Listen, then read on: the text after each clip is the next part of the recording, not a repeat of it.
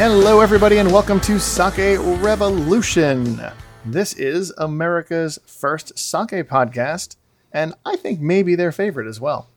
I'm your host, John Puma from the Sake Notes, also the internet sake Discord guy. Come and have some drinks with us sometime. Reddit r slash sake guy.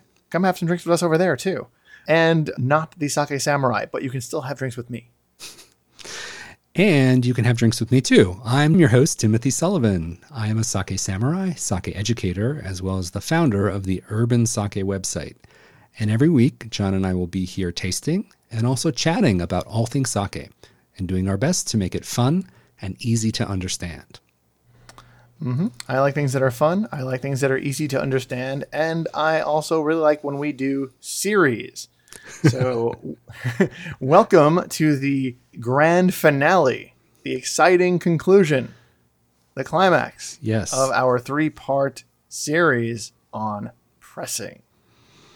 Yes, we did two weeks ago. We introduced our pressing mini-series with talking about Fune pressing, the boat method. And last week, we talked about the most common pressing method, the yabuta, or the assaku, the compression machine. Mm-hmm. The, the cool kids call it the uh, yabuta. Yeah, all the cool kids. And this week, we're going to talk about the most rarefied methods of sake pressing. Yes. Ooh, rarefied. All right. Rarefied. I like, I, I like rare things. I think rare things are a lot of fun. Yes. What do we have in store? Well, you know, it, it's almost a misnomer to call this last method a pressing method because there is no pressing. This is anti-pressing. uh, wait a minute. So all of these things, you have the maromi, right? Yes. And you want to to squeeze it or press it to get the sake out. Yes. So there needs to be force of some yes. kind exerted on the maromi yes. to get the sake out. Yes. What do you mean? What do you mean there's no pressing? Well, with the Fune method, the board comes from the top and squeezes all the bags simultaneously. And with the Yabuta method, there's those uh, bladders or those balloons inside every other frame that puff out and they squeeze the mash that way. But for this final method, we apply no pressure at all, except for gravity. So this is a hands-off, hands-off, no pressing method, gravity only. And this is called Fukuro Tsuri. Fukuro Tsuri. Fukuro, again, is that word for bag or sack. And those mm-hmm. are those bags that look like a pillowcase. And those are in the Fune press usually. But if you take these long, narrow bags that are open on one end, you can put the maromi mash, the fermentation mash, into the bags. And then it's a really simple concept. You just tie one end with a string and you hang it over a clean, empty tank. And then whatever drips out by gravity alone is what you get. Uh, um, that sounds like cheating. Why is it cheating? Oh, yeah, calling that a pressing method. It's a, it's a dripping method. It's yes. Now, the type of sake that results from this low intervention, no pressure method is called Shizuku sake. I'm sure you've heard about that before, right? I, I am. I am familiar. Yes. So Shizuku is known as drip sake or trickle sake, and it's sake that drips from the bag with no pressure at all. Hmm. Um, so I'm imagining for a minute low yields. That's what I'm getting from yes. this. So yes. this sounds uh, this sounds expensive. Yes. We talked in the previous two episodes as well about the different uh, pressing times, whether it's the arabashiri, the nakadori, or the seme. And those are all for methods that have pressure applied to the bags or pressure applied to the mash. But this is no pressure, so there's really only one result out of this, which is the Shizuku sake, just the, whatever trickles out by gravity alone. And it is the least yield that you're going to mm-hmm. get from any method. yeah, from a standpoint of technology and and steps and all that, seems pretty straightforward. I think I can pull this off without screwing it up. Really? Yeah, yeah. Uh, wrap it back. Hang. It's like laundry. I've done this before. Okay. Well, we're going to put a photo in our show notes. You can picture of us. Me with my laundry, or no, no. Oh, all right. Your your whites and your darks, you can you. That's all private for you. But uh, we're going to put a photo in the show notes of how this is actually done. They take a wooden bar and they hang that across the top of a tank, and then from that bar, they're going to tie the bags side by side. So the bags are hanging down into the tank, supported by a wooden beam going across. And then they let that sit there for twenty-four hours, forty-eight hours, maybe a little bit longer. And whatever comes out by gravity alone will drip down into the tank, and then it can be collected. All right, then. So what are we going to get from a, a flavor standpoint? I'm I'm assuming they're only going to do this with really premium stuff. Yes. I don't think there's a lot of uh, I don't think there's a lot of like Futsushu Shizuku. I don't think that's, that's right. I don't think they're doing that. Right. No. Now, there is a type of collection vessel that is used called a tobin. I don't know if you've ever seen this, John, but sometimes they collect Shizuku sake in an eighteen-liter glass jar called a tobin. And this collection method of Shizuku is called tobin gakoi, which is when they collect the drippings from this trickle method, this drip mm-hmm. method. They store them in an eighteen-liter glass jar. And I've actually seen that resting in a container with ice cubes. So they're chilling the glass jar down with ice cubes as the, the drips fall into this glass jar. So it is like the precious drops of the most expensive sake that they're making. And it's pretty, pretty rarefied and uh, a lot of hands-on labor to make this happen. All right. That sounds pretty good. Yeah. So, so some listeners may be wondering, like, what's the big deal with pressing? Like, why don't you squeeze out every last drop? What happens at the end that's so bad with all this pressure?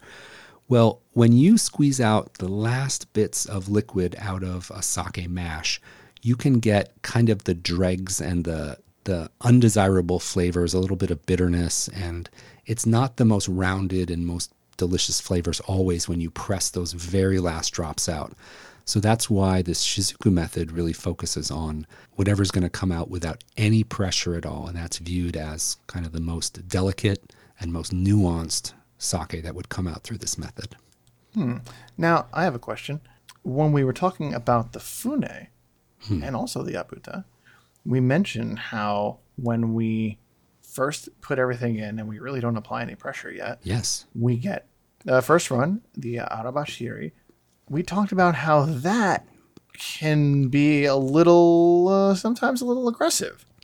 Yes, that normally for most sakes, the arabashiri or the rough run or the first run, what comes out by gravity alone is sometimes green, a little brash, a little mm. rough around the edges, and might not have the most nuance. Right. So how is this not going to have that same problem?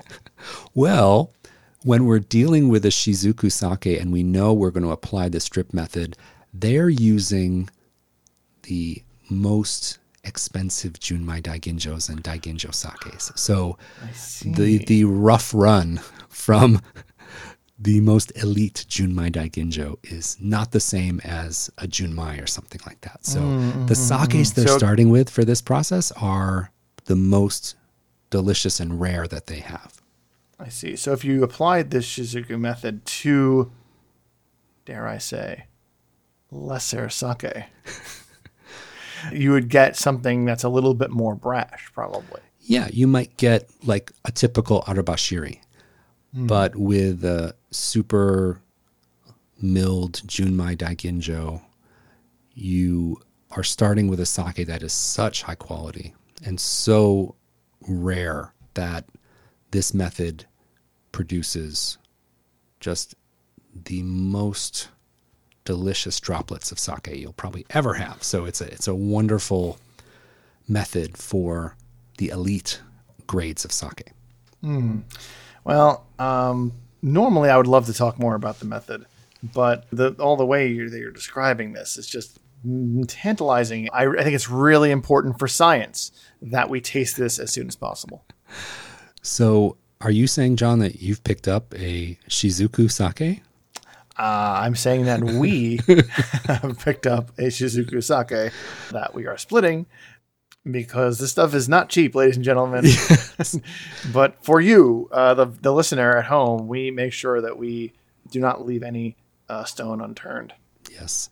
So before we get into our tasting of the Shizuku trickle sake that we brought, there is one more method out there. We're having. Oh, we're, we're we're talking about that now. Yes, we are. Oh, I th- I thought you were going to save that to the end and like like no. you know, the post credit stinger. No, we're going um, there now. But okay, yeah, let's talk about that. Or do you want to save it till the end? Uh, no, no, I think it's great. Let's okay. go. In fact, this all stays. Okay.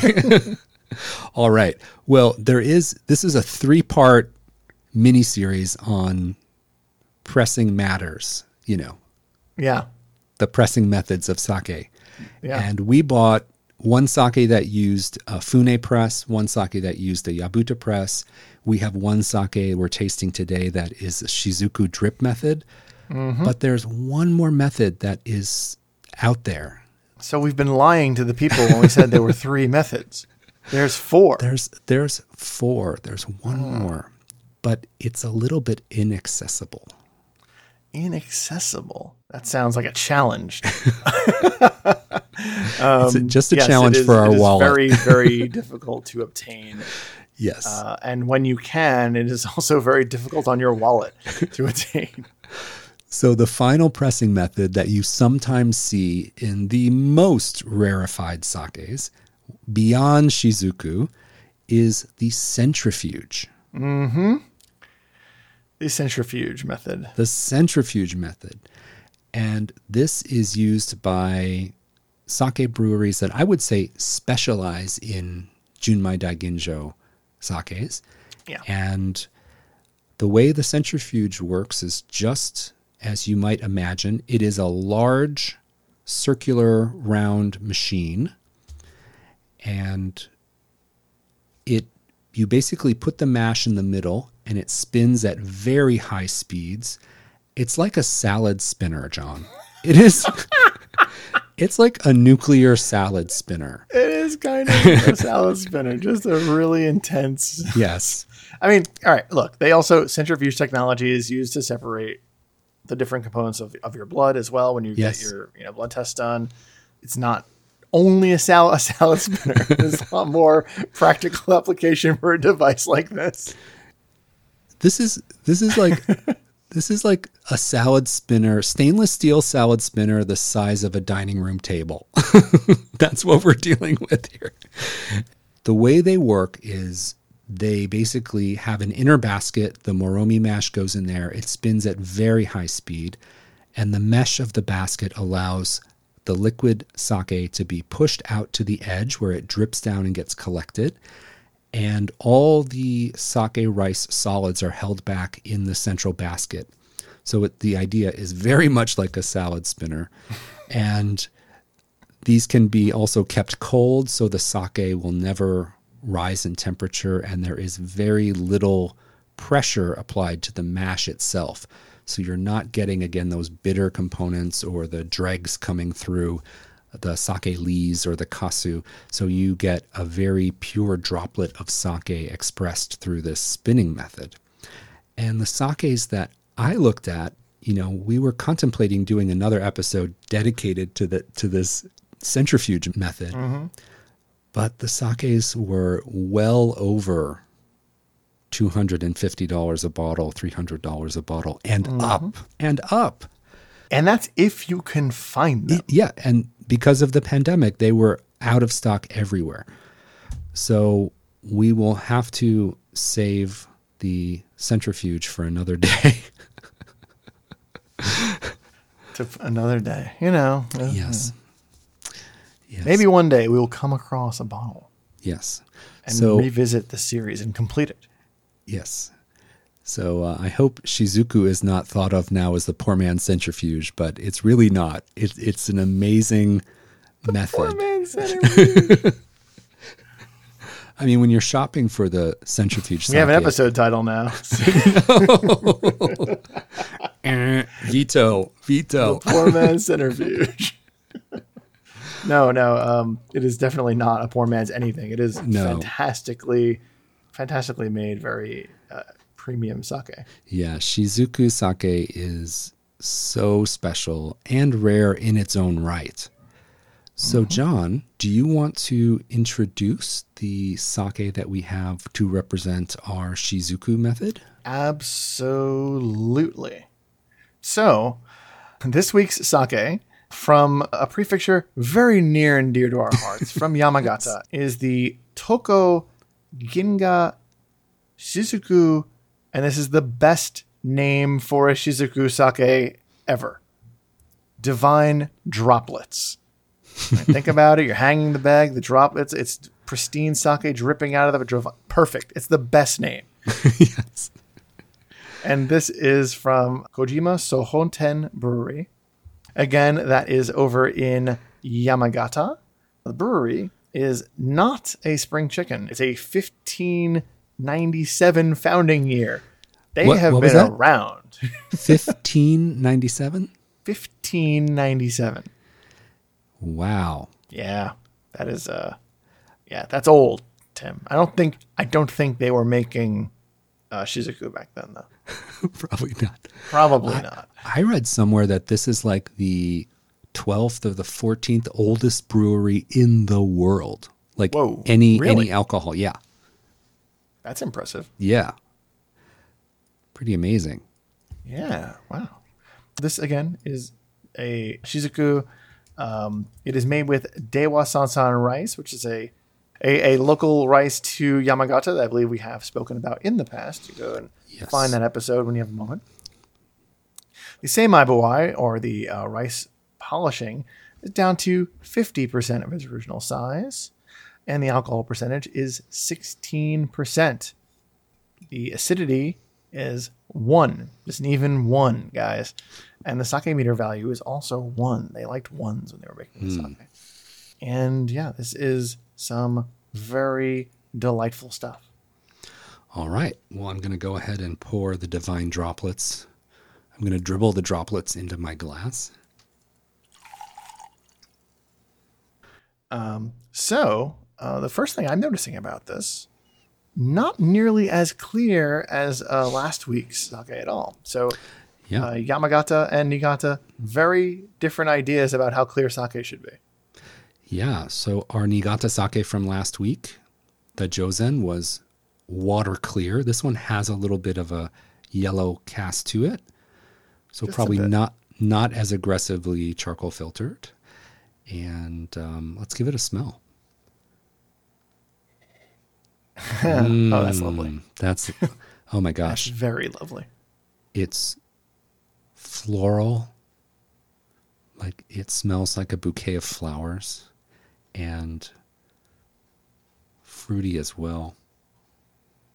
Mm. Yeah, perfumed. That's one of my okay. one I of like, my go-to I like words for this. I think that yeah. Um, you know, as I am as I am sniffing this at the same time you are, and you're saying these words, I'm like, that that all checks out. That's that's exactly how this.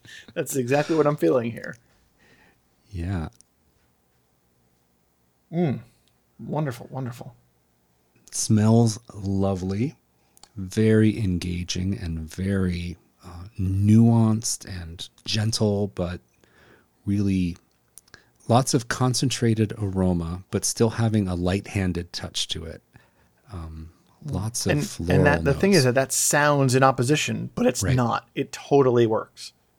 And this is a sake you're going to want to have in a wine glass, I think, because when you swirl a wine glass, you can really get those aromatics going mm-hmm. and enjoy them a lot more easily. So I really recommend a nice wide wine glass for this type of sake. So let's give it a taste. Hmm. Hmm. Something tells me this is right up your alley, Puma. Uh, are you, let me are see. you enjoying uh, this? Yamagata, Dewa Sansan, uh, and uh, really fruity and premium. Yeah, this is definitely my thing. Yes, absolutely. One thing yes. I really like about about Dewa Sansan, and I'm getting here as well, is that sometimes when I have sakes that use this rice, it expresses itself in the form of a little, a little bite at the finish. Hmm. A little bit of like a, almost a, it's less prominent here, but almost like a little bit of a peppery, hmm. like a nuanced little nudge in the peppery direction at the very finish. Hmm. And I'm, I'm, it's even present here, but very subtly.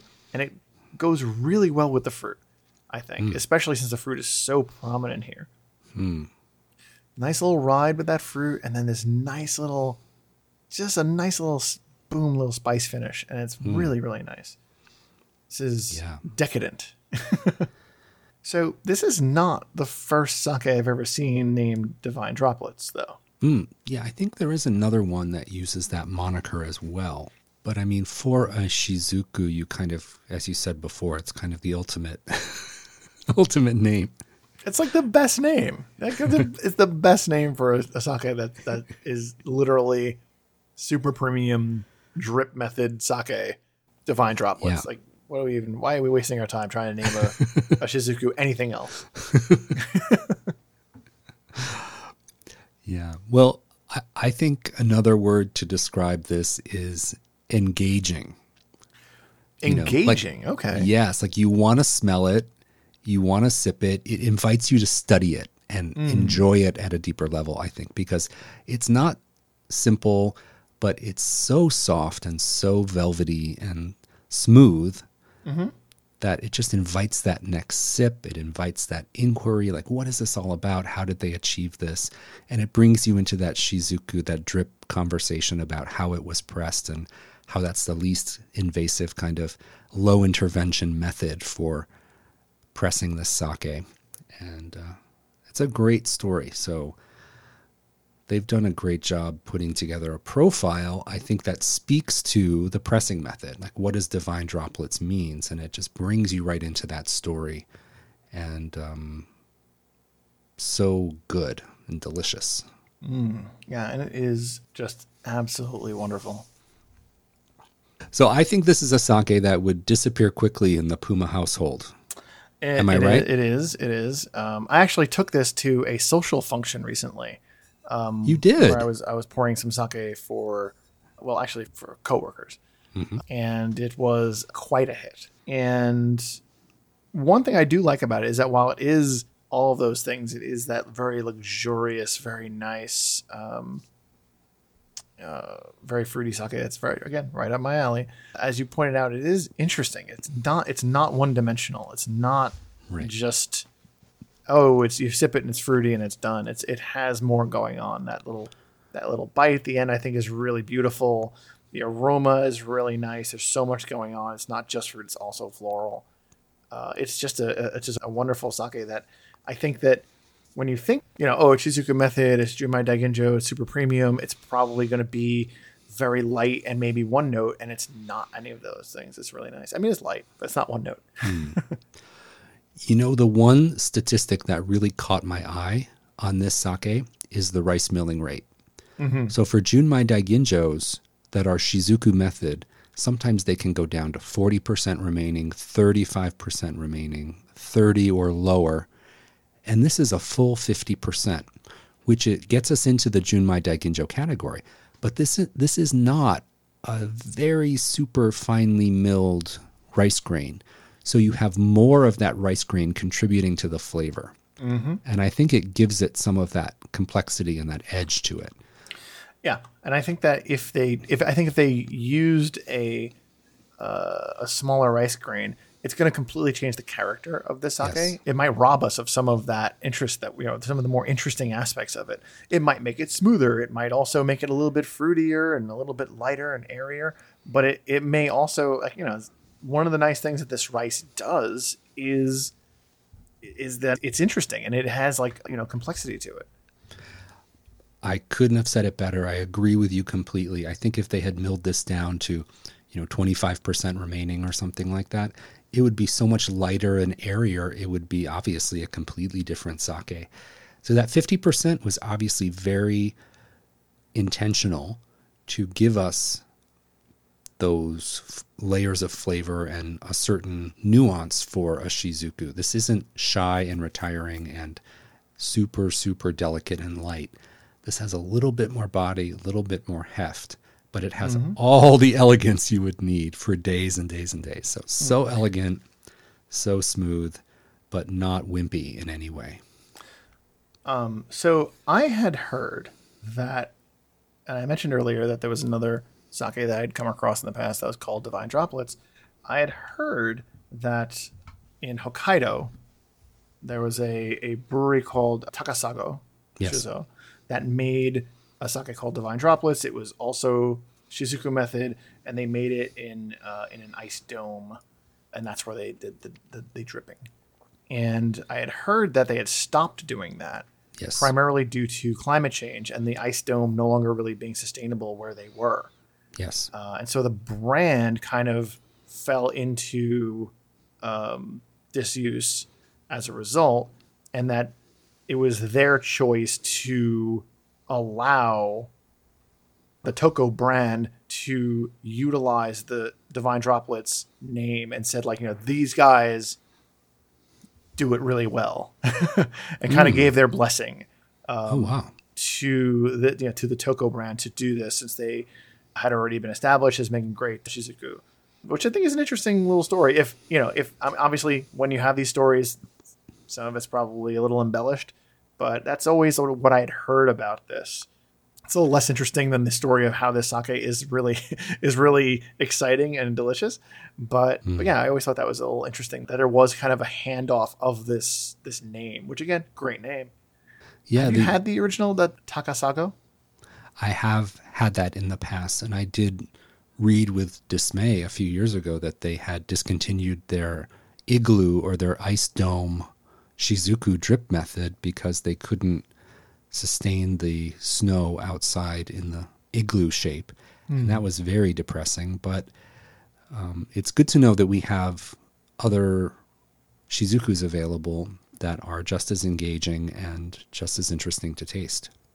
Yeah. And I, I'm smelling this Divine Droplets from Toko, and the aroma is just getting more engaging as we're going along here. Mm-hmm. It's just so enchanting and really, really nice. Mm. This is um, very, very, very wonderful sake. Yeah. We should also mention that this is not a cheap sake either. No, it is. Yeah. It's not centrifuge prices, but it's definitely right. not cheap. yes. yes. Not cheap. So uh, just yeah. bear that in mind. But uh, yeah. really such a, such a great sake. Yeah. I think if you're going to get a, a Shizuku, it's probably going to be in north of eighty dollars U S. That's yes, my thought. For sure. And I'm thinking that's like the basement is like eighty. I think that's yeah. like entry level. Yeah. Uh, so if you see one for eighty, maybe that, maybe you jump on that. Because uh, I think it only goes up from there. Um, but you know, there are there are some wonderful brewers out there that do make great uh, Shizuku, and uh, you gotta find them. They're really good. It's really an interesting uh, style of sake that you should have. All, All right. right. Well, I really enjoyed exploring all these pressing methods. Mm-hmm. Did you have a favorite? What are you kidding? um, uh, I'm going to say it's probably the Divine Droplets, Tim. Uh, okay. don't, don't get me wrong. Although that Azuma Fuji Junmai was very nice. Very good. Uh, yeah. Very, very good. The Jozen was a little bit less my style. It was not uh, crushable for John Puma, I think. That's more up my alley, I think. Yeah. But this one right here, woo, this is this is right up my alley. It's a treat. All right. Well, we made it. We finished our pressing mini-series. Yeah, and, was, uh, it was good. We, we crushed it. it. We crushed it. Yes, we did. All right. Well, thank you so much to all our listeners for tuning in. We really do hope that you're enjoying our show. If you'd like to show your support for Sake Revolution, the best way you can really help us out would be to back us on Patreon. Patreon is where the cool kids hang out. No, uh, it's actually where our backers hang out. This is a community-backed show It's you guys that help make it happen every week, and we really do appreciate it. Another way that you can support the show, though, is by submitting a review on your podcast platform of choice. That sort of thing still really makes a difference when people go looking for podcasts about sake. Also, of course, go and uh, tell your friends, tell your families, tell your dog, perhaps even the cats, um, and get them to subscribe. Get them to leave reviews, too. I don't want, and also, you know, I'm not above canine Patreon subscribers either. If they've got a credit card, that's, that's no problem with that. All right. And as always, to learn more about any of the topics, sake education corners, or sakes that we talked about in today's episode, be sure to visit our website, my favorite domain, sake revolution dot com, for all the detailed show notes. And for all of your sake questions, you can contact us at feedback at sake revolution dot com. And so until next time, keep remember to keep pressing that sake. And, and kanpai. Ooh, we did it. All right.